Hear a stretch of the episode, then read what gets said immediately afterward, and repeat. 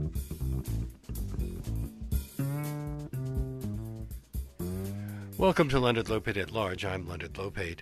Ronald K. Brown's dance company, Evidence, is marking its 35th anniversary this year. And to celebrate this milestone, until this Sunday, March 1st, they'll be performing a program of classic and new works at the Joyce Theater in Chelsea, including a new ballet especially cons- commissioned for the occasion. And I'm very pleased to welcome Ronald K. Brown to our show now, along with Linda Shelton, who's the executive director of the Joyce Theater Foundation. It's a great pleasure having you here. Thank you. Sorry, we had that little technical problem. Good afternoon. But we'll get as much of it in as we can. Ron, how uh, and why did you come to start your dance company in 1985? Weren't you 19 years old at the time? Yeah, so I was uh, a month before I turned 19. And so I think uh, was my, I blame my mom. She took me to a dance class when I was around eight years old. And I said, Mommy, there's 80 girls in the class. And uh, so as the only boy, you feel that way. Uh, but I'd also gone to see uh, the Alvin Ailey American Dance Theater on a school trip and went home and da- made a dance. So then you already choreographed a dance. I- right? And so then I started making my family watch these dances. And my mom said, Boy, if you break something, you're going to have to pay for it. and so I, um, I mean, I love to make dances. And then when I was around 12 years old, she um, took me, was going to take me to an audition for the Dance Theater Harlem. They had a summer workshop. And I thought I wanted to be a ballet dancer. When we got to the door of our apartment, she went into labor with my little brother. I said, okay. Time is everything. I said, I said, forget it. I, was, I have a sister who's two years younger than me, so, so now it's time for me to like be a big brother. And my sister now teases me because then I started wearing, carrying a briefcase and wearing dress shoes. I was like, I'm a grown man. Um, then I went to a school for communication arts in Midwood, section of Brooklyn. But you also uh, studied dance at the Police Athletic League. Oh my goodness, yeah! th- During the summer, they, uh, I didn't even know they had dance classes. This this is in Bed-Stuy. in Bed Stuy, where I grew up. Uh-huh. Um, so did you know immediately uh, when you got serious about it that this is what you want to do the rest of your life? yeah, once I uh, I thought I wanted to be a, a journalist and a playwright, but I was in a circle of writers who were like learning what, win, what women had done with the feminist movement, and they were writing work about legacy. And so I was looking around in the dance world, and I said I was kind of confused about what was going on in the early '80s in terms of the dance. And I turned to a big brother in the circle, and I said, I think I want to start a dance company, even though I hmm. just started s- studying. And he said, Who was going to tell your grandmother's stories? And then an incredible activist poet, Audre Lorde, I would go see her read a lot. She was always asking the audience, Are you doing your work? And so I said, Oh my goodness, I'm 18 years old. What is my work? And then someone in the circle said, We have the writing down. Maybe dance is your work. Also studied with Mary Anthony. So the when I decided to, um, I was going to dance for the summer. I graduated from high school a year early, and I had a, a journalism scholarship. So I went to the Mary Anthony Dance Studio. I said, "Oh, I'll dance for for fun for the summer," and I got to the audition for partial scholarship. And on all fours, I had to round my back in the Graham contraction. I had no idea what they were talking about. And I said, "Oh." I said, "Mommy, can I give up this scholarship?" They were teaching you Martha Graham dance. And then in the audition, you had to, you know, round your back. And so I said, Mommy, I felt like my world. I was like, this is not going to be fun. I can't dance. So I said, Mommy, can I give up this scholarship and figure this dance thing out? And she said, I told you so. Get a job and learn how to dance. Yeah. and the rest is history, as they say. Now, Linda, um, what is the, the Joyce Theater Foundation's mission? It- it- It's uh, obviously attached to the Joyce Theater. Yes, uh, we support and serve all kinds of dance, all genres, everything from around the world, and we we have a home for these companies to perform, but it goes way beyond that. So it, uh, I, I always thought it would be small dance companies, but you have some pretty big ones as well because uh, dance only has limited venues in New York. It's true, and to me there is There's Lincoln Center and you. yeah, and there's a well, there's there are a few others, but there's um, a gap between the Joyce Theater at 500 seats and then some of the bigger bigger theaters. No, the Joyce Theater is your own venue. Uh, it's on Yes. 8th Avenue and 19th Street. Wasn't it once a movie theater called the Elgin? It was um, in the late 70s, and then it was discovered by the choreographer Eliot Feld and his executive director Cora Cahan. They were looking for a home for Eliot Feld's own company to perform, and he rightly assumed that there were other companies in New York that would need this same kind of venue. So he's responsible and should get the credit for founding it. But it was a movie theater, so they had It to was. gut renovate, I imagine. Yes, yes. Um, is it uh, solely a venue for dance performance? Yes, that's our, our specialty, and we're focused on that. You know, some say it's great that we can focus on one thing, which we do. Does it require special things like a special floor? Of course, uh, special floor, a sprung floor that is great for the dancers so they don't break anything or pull any muscles. And also the sight lines. There is not a bad seat in the Joyce. And you also have uh, a lot of rear proje- uh, projection because uh, often dance companies want rear projection. We do. So you you have all sorts of technical requirements that other theaters might not have. Yeah, the only thing that is um, kind of a challenge is we don't have a lot of wing space on the sides of the stage where dancers make entrances and exits, so uh, they have to be careful where they're jumping off on stage. Chelsea has changed enormously since the, the Joyce opened as a, a dance venue.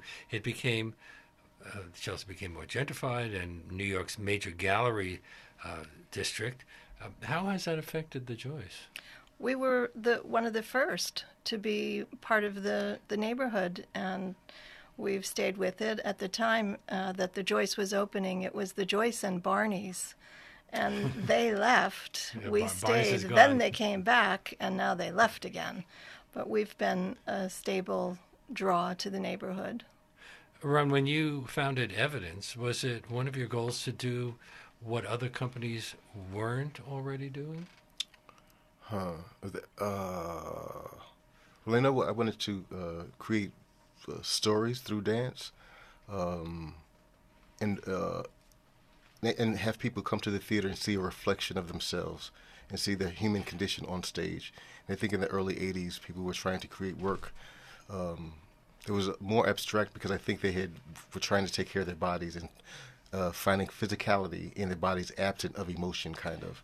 And I just couldn't. Uh, I couldn't do it. But you, you've uh, you've mixed a whole bunch of different genres into the style: modern dance, also African, uh, Afro-Caribbean, contemporary urban dance uh, styles as well. Um, is there something that ties them all together? You know, I think when I first started the company, it was just any information that was in my body as a black boy who grew up in Brooklyn and loved to dance. And so as I studied, things just started to come out. Um, so what I studied at uh, Mary Anthony's, um, and then probably in the early 90s, they, there was a small school in downtown Manhattan called Ferretta School of Dance and Drum. And so people from Guinea, from Senegal, from Brazil would take my class. I would take their classes.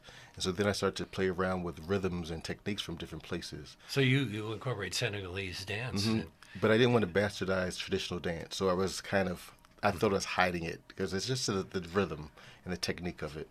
And then in 1994, we're in Richmond, Virginia. And someone in the audience who has a traditional company said, Ron, can you please speak about the presence of Manjani, this dance from the Senegambia region of West Africa? Can you speak about that presence in your work? And I was like, oh my goodness, I've been found out. and then probably in 1995, I started teaching contemporary dance in uh, the Ivory Coast and helping a friend start a dance company and teaching a theater company. So I would learn traditional dances to figure out what I could create to make sense. And I expressed this uh, uh, apprehension I had about traditional dance. And they said, no, my father's is Ronald, so my friend, friend family calls me Kevin. They say, Kevin, don't worry about it. Just study and create. Because once you touch traditional dance, it's already something different. And, and so traditional dance uh, must have something in common with the uh, the other dance that we know. What are the? How different are they? Well, uh, And how different are they throughout Africa? well, every region there's a specific technique. A style that you would recognize immediately. And so the um, and so one thing is that in the traditional dance, there's a, a, purpose already in the dance, right? And so I think when I was studying modern dance, you know, you you could be in an arabesque, and you know, you have to just act out "I hate you" or "I love you." But there's in Afro-Cuban dance, there's a uh, a dance for love. There's a dance for directness, and so I think that was my uh, um, attraction to traditional dance, or because I want to, contemporary dance to have a purpose, but now uh, traditional has that already there, so then can combine those ideas. And uh, how did you go about starting the company? Were you bringing in people from all over the world? So when I started the company, it was folks who liked to dance with me at Mary Anthony's dance studio, and then So people you'd met in class. hmm and then it just accumulated. People would agree to do this thing, and so after the first concert in 1985, I remember teaching uh, at the Lamone School in 1990, and because I started late, I love teaching. Right? You were a kid and you were teaching. Uh huh. Yeah, because yeah, I believe I can get everyone can dance. Right? And so I'm teaching at the Lamone School. Now you tell me. yeah, yeah, yeah, but I, it's still, still, the oldest person in my class is I think seventy nine, in Brooklyn. So uh, a friend in the office turned to me. He said, "Oh, this 1990, right? I have the company for five years already." He said, "Oh, uh, you don't want to have a dance company. You just want to choreograph." And then I said, "Oh, you're, you're right because I don't want to beg people for money, right?" But I had shot this commercial for Pan Am. My Amex card was so I said, "You actually have to do something because you don't have any money." Yeah. left. Fundraising is a, a major Yeah. issue for keeping a company like that Yep. alive. Now, why did you call it evidence? uh, because of what the guys were doing when I, in that circle of writers. They were writing work about legacy. And so I thought, oh, okay, evidence. So I want the company evidence to be kind of a reflection of um, our teachers, our families, our communities. So you see evidence of yourself and come to the theater. You had to find performance and rehearsal spaces uh, in in those days. You were just a new company, hmm and as you said, uh, they also uh, had to uh, do fundraising. Uh, you were running a business. Uh-huh. You thought you were just going to be a choreographer. I know it was, a, but but then in the, but I'm I'm good to have. I've been grateful to have friends who tell me, you need a board of directors. so I incorporated the company in 1996. and Then I put together an advisory committee to help me find a board of directors. And then I uh, met this incredible gentleman, Reggie Van Lee, and I heard that he was a, um, an angel in the dance field, in the arts community. And we had this a dinner, um, and he said, "Oh, um, I I support the uh, Dance at Harlem." And uh, We, they- by the way, we've had them on our show. And so I what think a we great both- company. we both left this meeting thinking that it wasn't a fit, right? Because he loves ballet, and then he tells a story that he was walking past the Joyce Theater um, and saw the uh, the marquee evidence, Ronald K. Brown evidence on the marquee.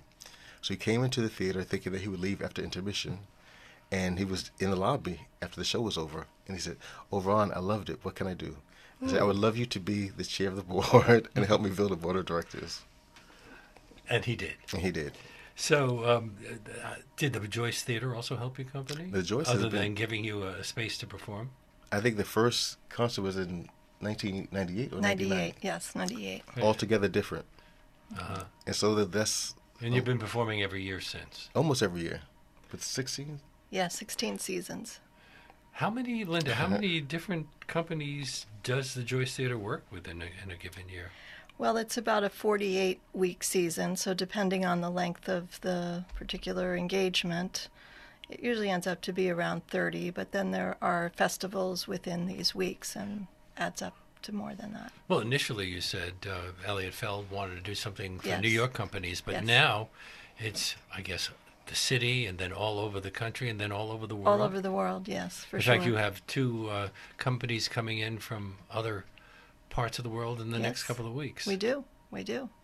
It's the United Nations over the next few weeks, including a company from Cuba that Ron has actually created a dance for. Don't tell uh, any of Bernie Sanders' uh, competitors. I know, about that. I heard that. Well, the arts rise above that, don't don't they? So you have uh, a Flemish company coming in We next, do. and then the Scottish, Ballet. Yes. And and is is the venue perfectly okay for both modern dance and and uh, ballet? It is. It is. We usually change out the type of floor that they work on because ballet dancers work with something called rosin on their pointe shoes, and dancers in bare feet, that's the worst thing that they could possibly want. So On the other hand, uh, the the genres are getting all mixed up these They days. We see It's modern true. dance uh, dancers going on pointe. I don't know if you ever have any of your dancers do that, but I know Mark Morris has, and some others. Uh, and uh, and I'm seeing some ballet that looks like there's uh, the influence of modern dance. Absolutely, yes. It certainly does. Some companies blend all of the genders, but uh, what I love about Ron's company is that he has this unique style that's only his. and that I don't see many other companies replicating that. Because it belongs to Ron. Because there's a sense that uh, there isn't as much innovation these days as there was when Balanchine and Cunningham were in their heydays. It's just different. There's so many young choreographers, new choreographers trying out things. They don't all get to the stage. They don't all get to the Joyce stage, but they're out there. Before you, you've been in dance for a while. Yes. Before you came to the Joyce, didn't you work at the Joffrey and also the I did. Bolshoi and Twyla Tharp? Yes, yes. Uh, other companies as. Uh, well. and now they're all at the Joyce. Not the Not the Bolshoi. Bolshoi. No, no. But we do, uh, the Joyce does have a travel program, and we bring people to see the Bolshoi in Russia. But we've had all of those other companies in one way or another. So you have to keep track of what's going on around the world. Does that mean you have to go to different places? And, Absolutely, absolutely. Yeah. and I'm assuming that a lot of them want to be to perform at the Joyce. It, the list is endless. If you read my email, you would see all of the invitations and uh, companies that really want to be at the Joyce, but it's not right for everyone. So let's get back to that thing about Cuba. Did you have to get special permission from the State Department? Yes, um, it's changed over the years. Originally, we had to have a license from the Department of Treasury, which we, we still have. Um, uh, it's changed recently again, but we've done uh, uh, trips to Cuba pretty regularly. There's just so much dance there. It's uh, something that the Cuban people do as part of their life. And so we work with several Cuban companies, but one in particular called Malpaso. And they- they'll also They'll be at be the Joyce coming up. soon. Yes. Uh, does your mission also include educating audiences about Yes, uh, young people uh, through our performances for study. We go into the public schools. It's um, a, a robust program to educate young people and older people. So children as well. Well, Yes. You're, you're, you're teaching them about dance? We're teaching. We're not teaching them to dance. We're teaching them about the aesthetic of dance, whether it's somehow related to their curriculum. It might be through geography. It might be through storytelling. It's to engage their imagination. And since there are these artistic uh, exchanges, do you present dance performances in other venues as well as at the Joyce? Yes, uh, this this year we're presenting a large ballet company from Seattle, the Pacific Northwest Ballet, at Lincoln Center, which we've done before. We're talking about dance on Leonard Lopate at Large on WBAI New York 99.5 FM, listener supported radio.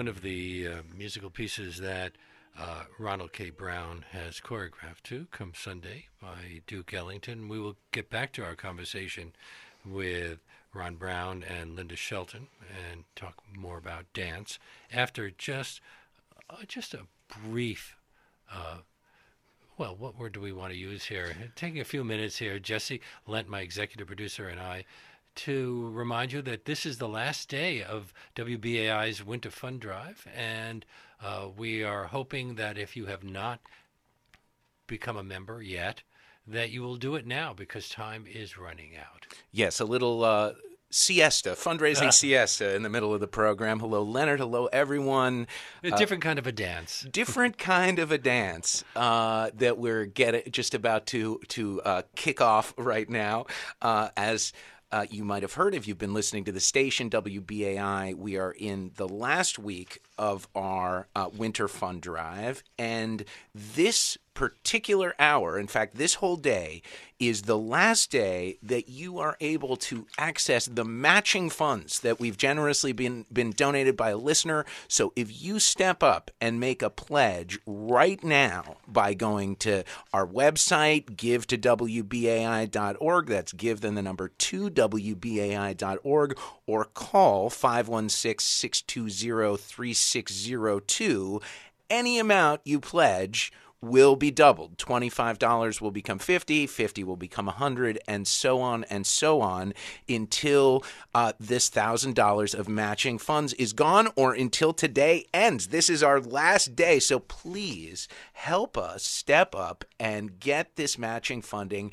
Now, if you tuned in at one o'clock today, you might have noticed that there was a bit of a delay, and this is because, quite simply, some of our some of our equipment is is very good. We've just mm. upgraded our studio, but not every piece of gear has been updated yet. There's still a financial need, and you know the the Comrex machine, the thing that connects our remote studio where we are right now from from the main broadcast, was was knocked offline. Something tells me, Leonard, this is mm. not something that happens at many commercial radio stations. Well, if it does, It costs them a lot of money. They just run a bunch of ads.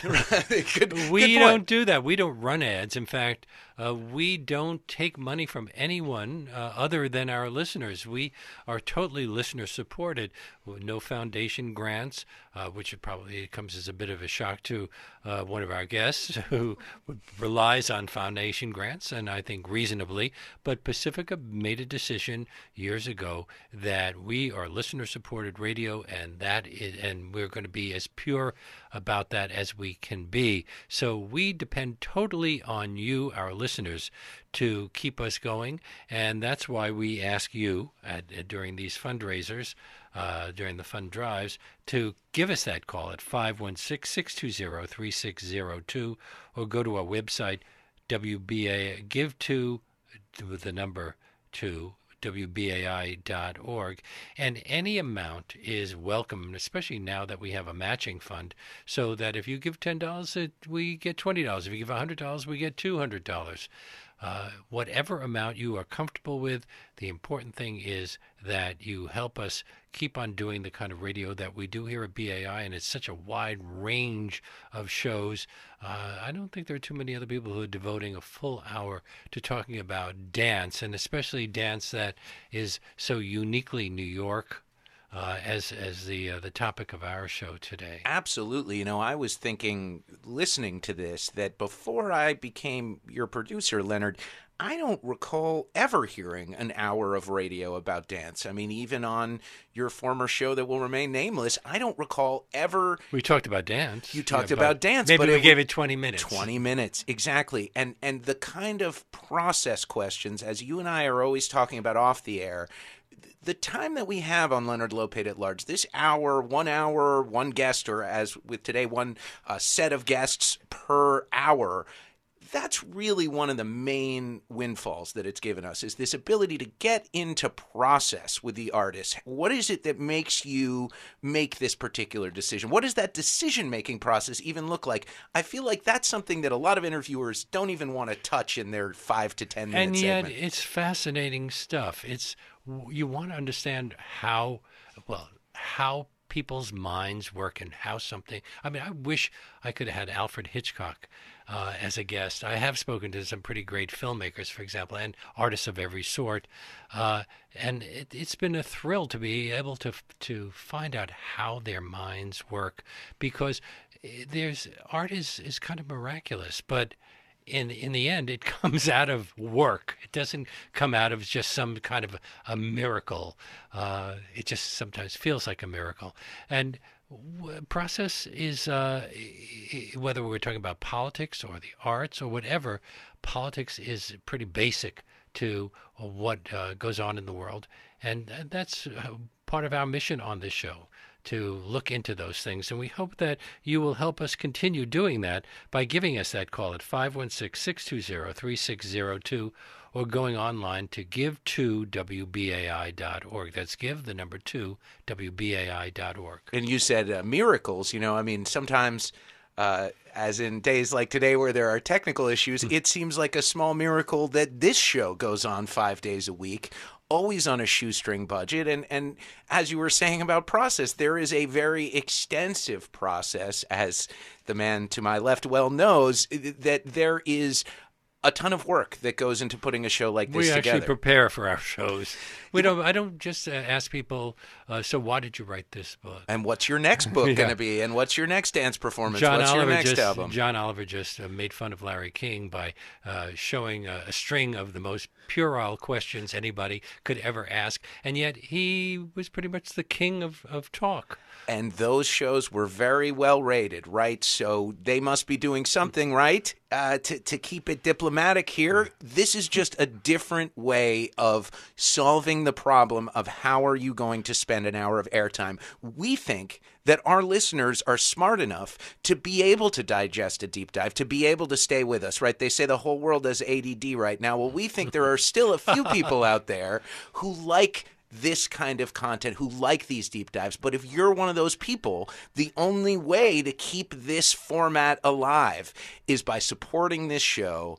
Uh, by going to the web, give to WBAI.org, by calling 516 620 3602, and by making that contribution in the name of Leonard Lopate at large. And one of the nice things about not having to run ads is we don't have to satisfy our advertisers. We only have to satisfy our listeners.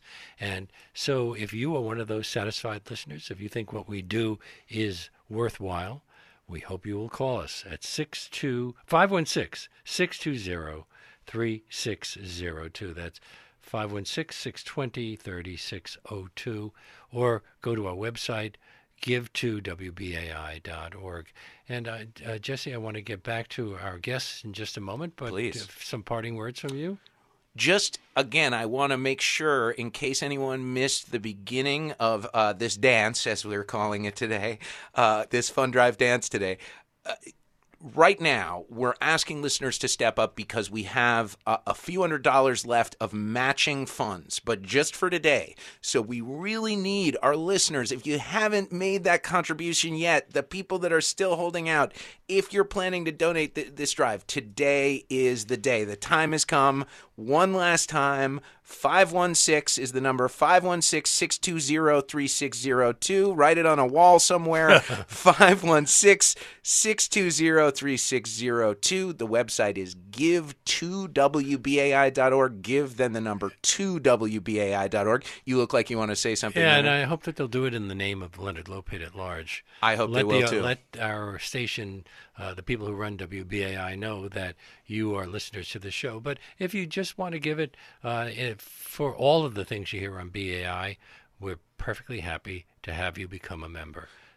And thank you. And let's get back to our, our guests now.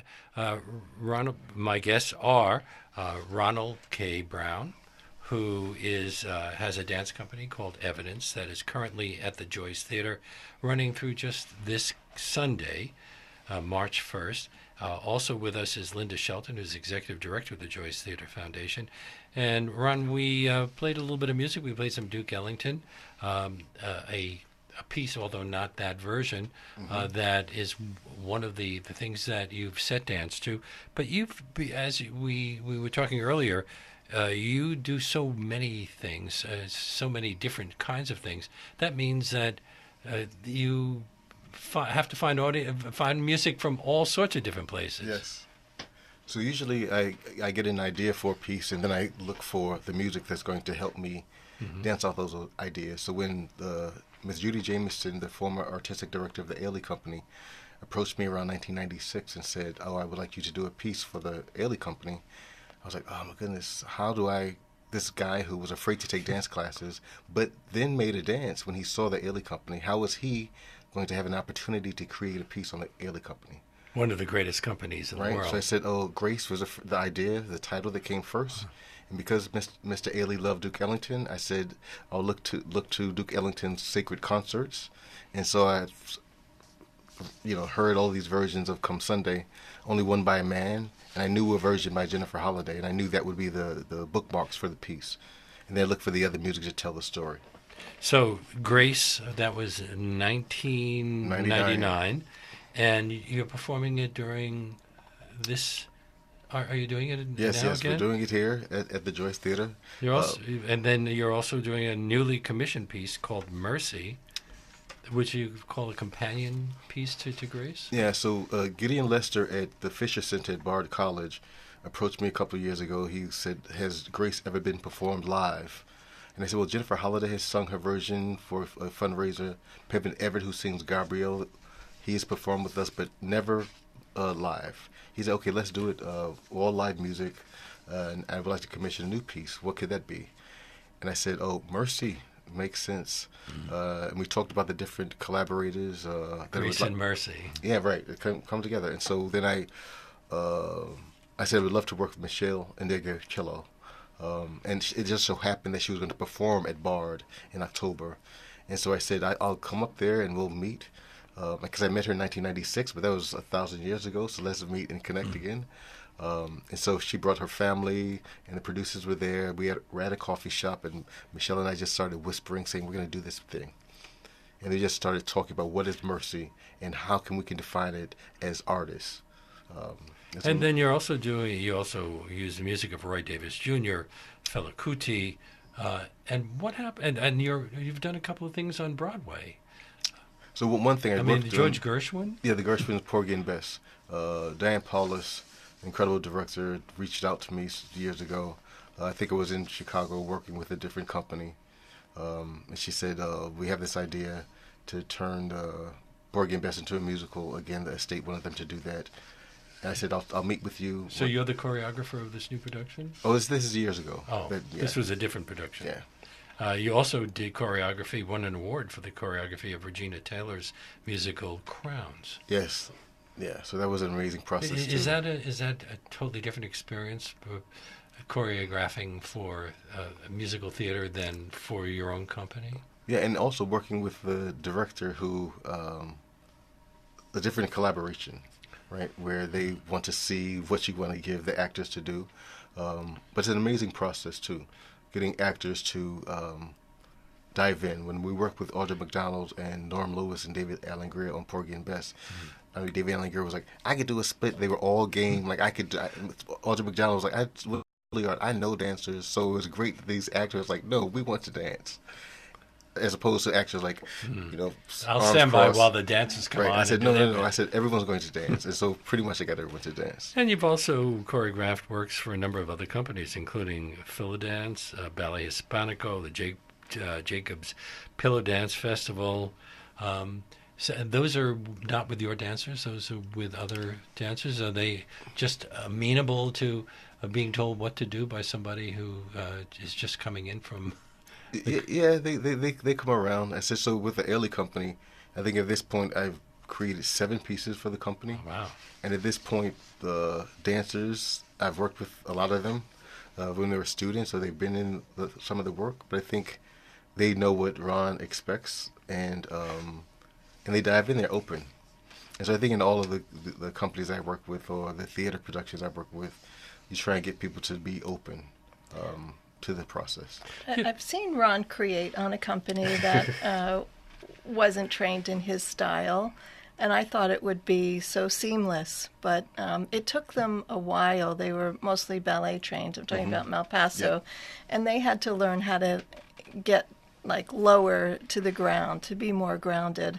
And it's a piece that's in Ron's repertory, his own company's repertory now, and just to see the difference between these two approaches. I mean, they're both valid. They're both beautiful. The way they, the way the dance is performed, but much different. So this is that's kind of like when you have two singers sing the same song. Yeah, and, yeah, in but a way, yeah. It's the same song, and yet they are bringing something of themselves That's right. to it. In this case, it's a whole company as opposed to another whole company. Right, and it's it's about the training because even when the Ailey company does Grace, it looks different than when uh, it's on evidence. You began paying your dancers a, salary about 20 years ago so that they'd be able to devote their time to dance exclusively without having to work at day jobs?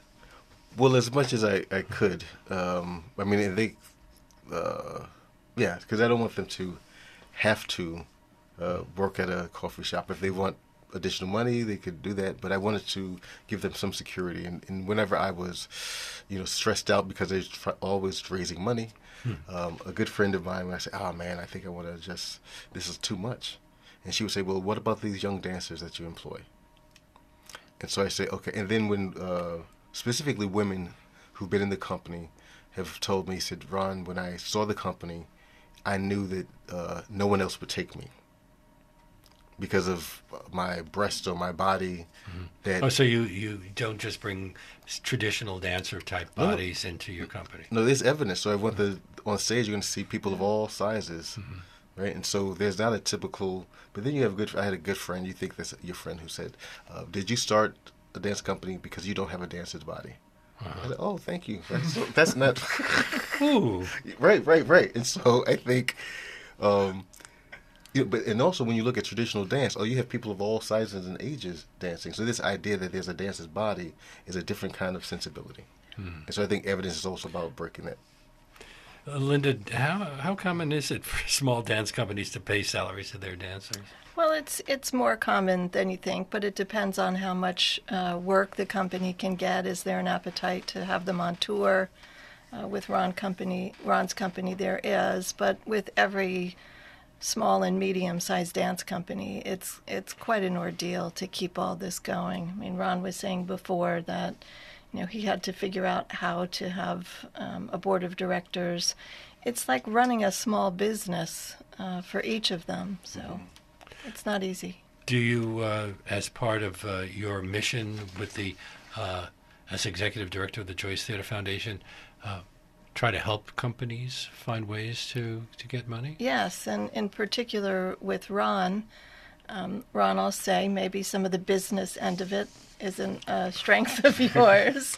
So we've um, we've entered into a deeper relationship with Ron, and we're helping him do the fundraising and making sure that his dancers can be paid and have a more regular schedule. And and I'm happy to do that. It's a wonderful story to tell, and it's worth it uh, to to be doing this for Ron or with Ron.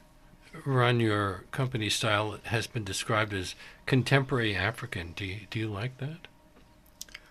Oh yeah, and that, I actually, I I, des- I described it that. Oh, way. you do. Okay. Yeah, because the um, I don't like the word fusion. Um, uh, I like to talk about the different techniques that are in the work.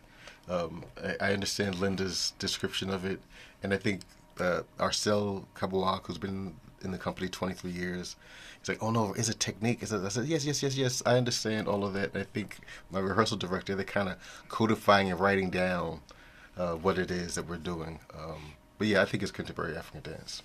How many dancers are in your company? uh, nine, but you'll see uh, 13 people in, in Grace. And so my uh, technical director came over to me during the tech rehearsal yesterday. He said, "Oh, there's a lot of people in Grace. I thought you said 12 was the max." I said, "Okay, just because I have a couple of print- apprentices in the company who are, are auditioning." Yeah, and I said, "Oh, we're paying all of them." And as you said, people are surprised when they see that there are so many different body types because we're just used to dancers all being tall and thin. And uh, I, I assume that one of the things that attracts uh, you, to, certain dancers, to your company is I love to dance, but I don't. There's no way that I'm going to wind up getting into the Joffrey, just because of the way my body looks. but but also the um uh the kind of work they want to do like i just hired a, a dancer and we were performing in detroit on saturday and gorgeous gorgeous beautiful woman and i came over to her after the show and i said so i'm about to give you total permission to i'm going to push you so that you can release this incredible passion that you have for dance and stop pretending to be small. And she's a tall, gorgeous woman, and she is giving everything she has on the stage, and uh, it's so amazing to see this 22-year-old say, "Yes, I am a gorgeous, big uh, black woman." Now, there's been a lot written recently about uh, black people in dance and how they're changing it, especially in ballet. For a while, uh, black dancers couldn't get into those companies, and now um, it's become a lo- lot more accepted. Um, w- do you, uh, you think that we're finally growing up as a society? Oh man. And the reason I ask is you also uh, you also have um, you you uh, were born in 1967. Sixty You're- Okay, and you're openly gay. Uh, is it your sense that it uh, was more difficult to be gay when you were a teen than it is now?